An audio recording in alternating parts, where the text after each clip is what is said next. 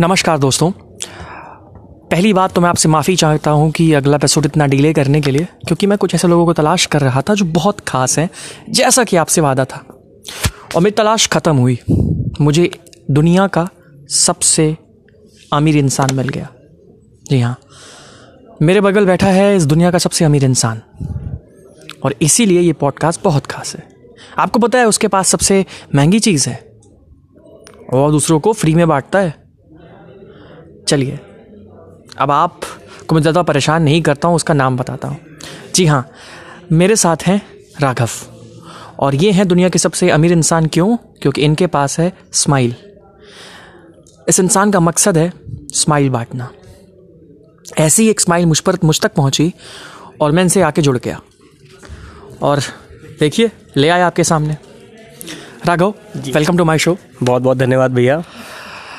राघव ये शुरुआत कहाँ से हुई आपका मकसद आपका मकसद, आपका बचपन सब हमें हमें जानना है ओके okay.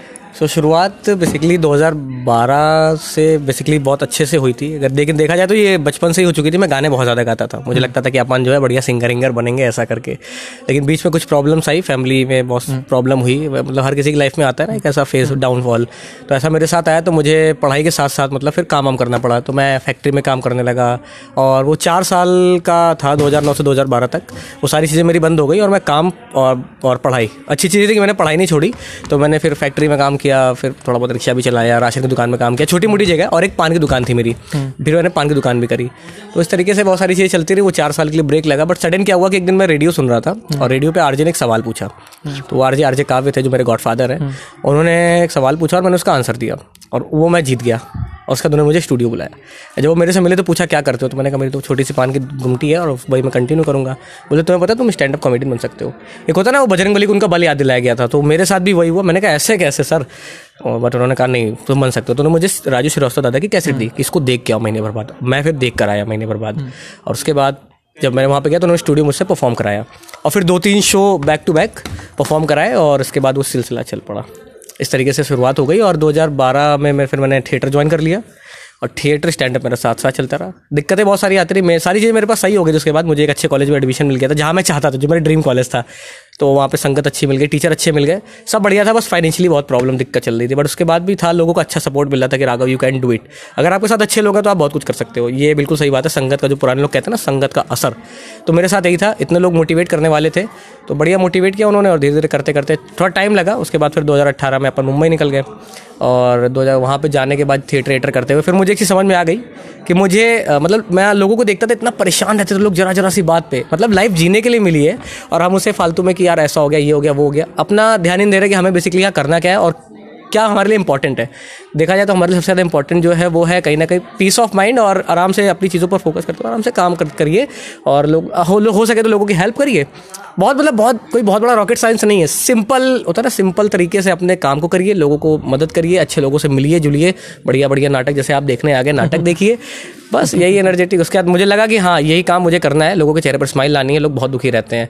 और टचवुड की भगवान ने शायद मुझे इसीलिए बनाया था तो अब अपन स्टैंड अप करते हैं थोड़ा बहुत थिएटर कर हैं। बांट रहे हैं। हाँ अब मैं मुस्कान बांट रहा हूँ इस तरीके से। मुस्कान की चमकान कहीं और। नहीं यही है यही है यही पर यहीं पर मिल रही है इसी दुकान हाँ थोड़ी बहुत आवाज़ें निकाल लेता हूँ। मतलब मेरा करेक्टर भी थोड़ा सा काफ़ी फनी मैं जब ऑडियंस के बीच में रहता है ऐसा तो मैं बहुत सीरियस रहता हूँ हम्म। लेकिन जब मैं लोगों के बीच में आता हूँ तो मुझे पता नहीं क्या ही हो जाता है। हम्म। मैं एकदम बच्चा सा और फनी आवाज़ें की है समझ में आ रहा नहीं? बहुत पिटा बता दे रहा। तो जैसे भी चाहे छोटा सा बच्चा हो या बड़ा हो तो मेरी कोशिश रहती है कि हाँ मैं इनके चेहरे पर मुस्कान ला पाऊँ क्योंकि आई थिंक ये फ्री है। हम्म।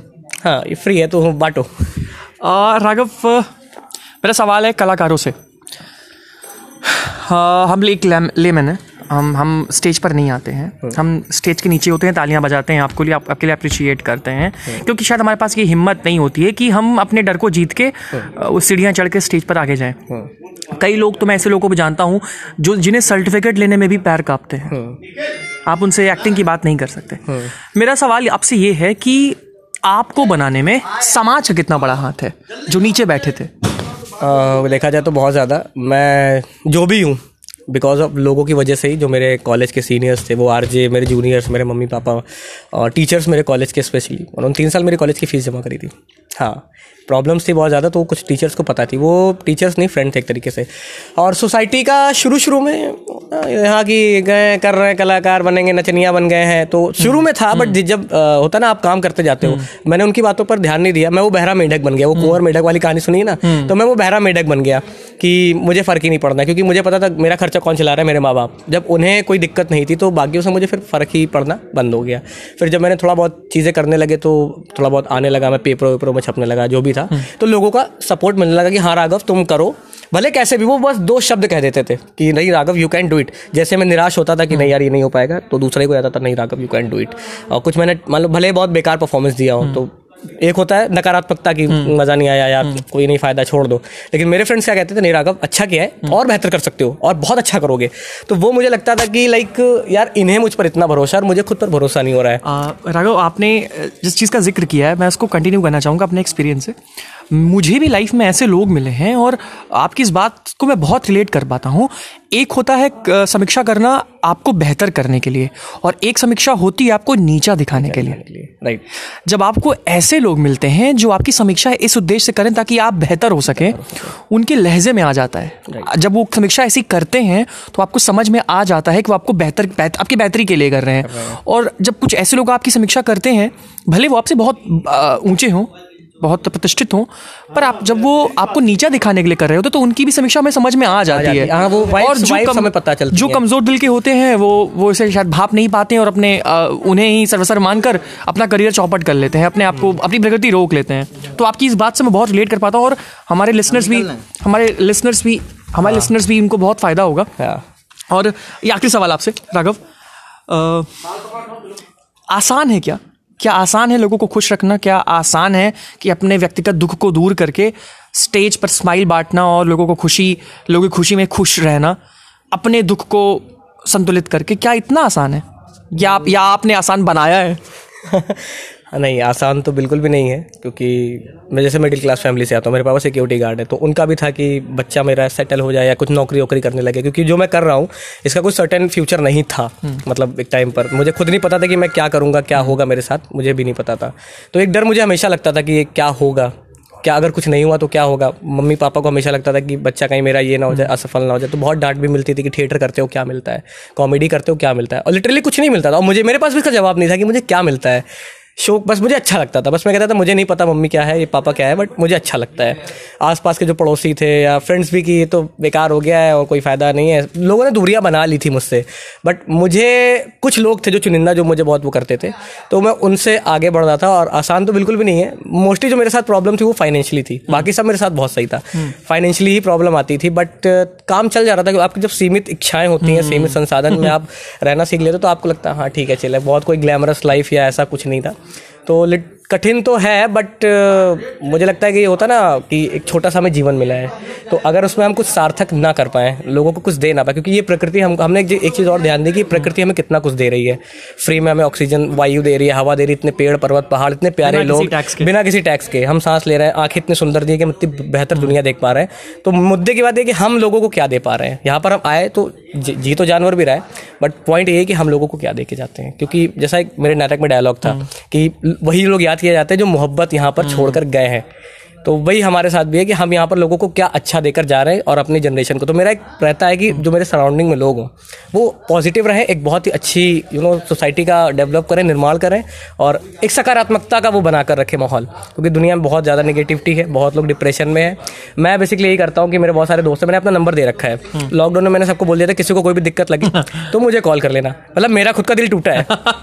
हाँ मेरे खुद के लगे हुए हैं हम्म। बहुत सारी प्रॉब्लम्स है। बट ये होता था कि उनके साथ जब मैं दुख साझा कर रहा था तो ये होता था कि वो मुझे अपना दुख बता रहे हैं। तो मैं रिलेट करता और मैं उनको जब समझा रहा होता था तो कहीं ना कहीं जब हम किसी को समझा रहे होते तो आप अपने आप को भी आप अपने आप को भी कन्विंस कर रहे होते कन्विंस कर रहे होते हैं। हाँ। तू एग्जैक्टली सो ये दोनों ये दोनों एस्पेक्ट्स थे मेरे साथ में। तो हम्म। इतना आसान तो नहीं था बट हाँ लेकिन ज़रूरी था।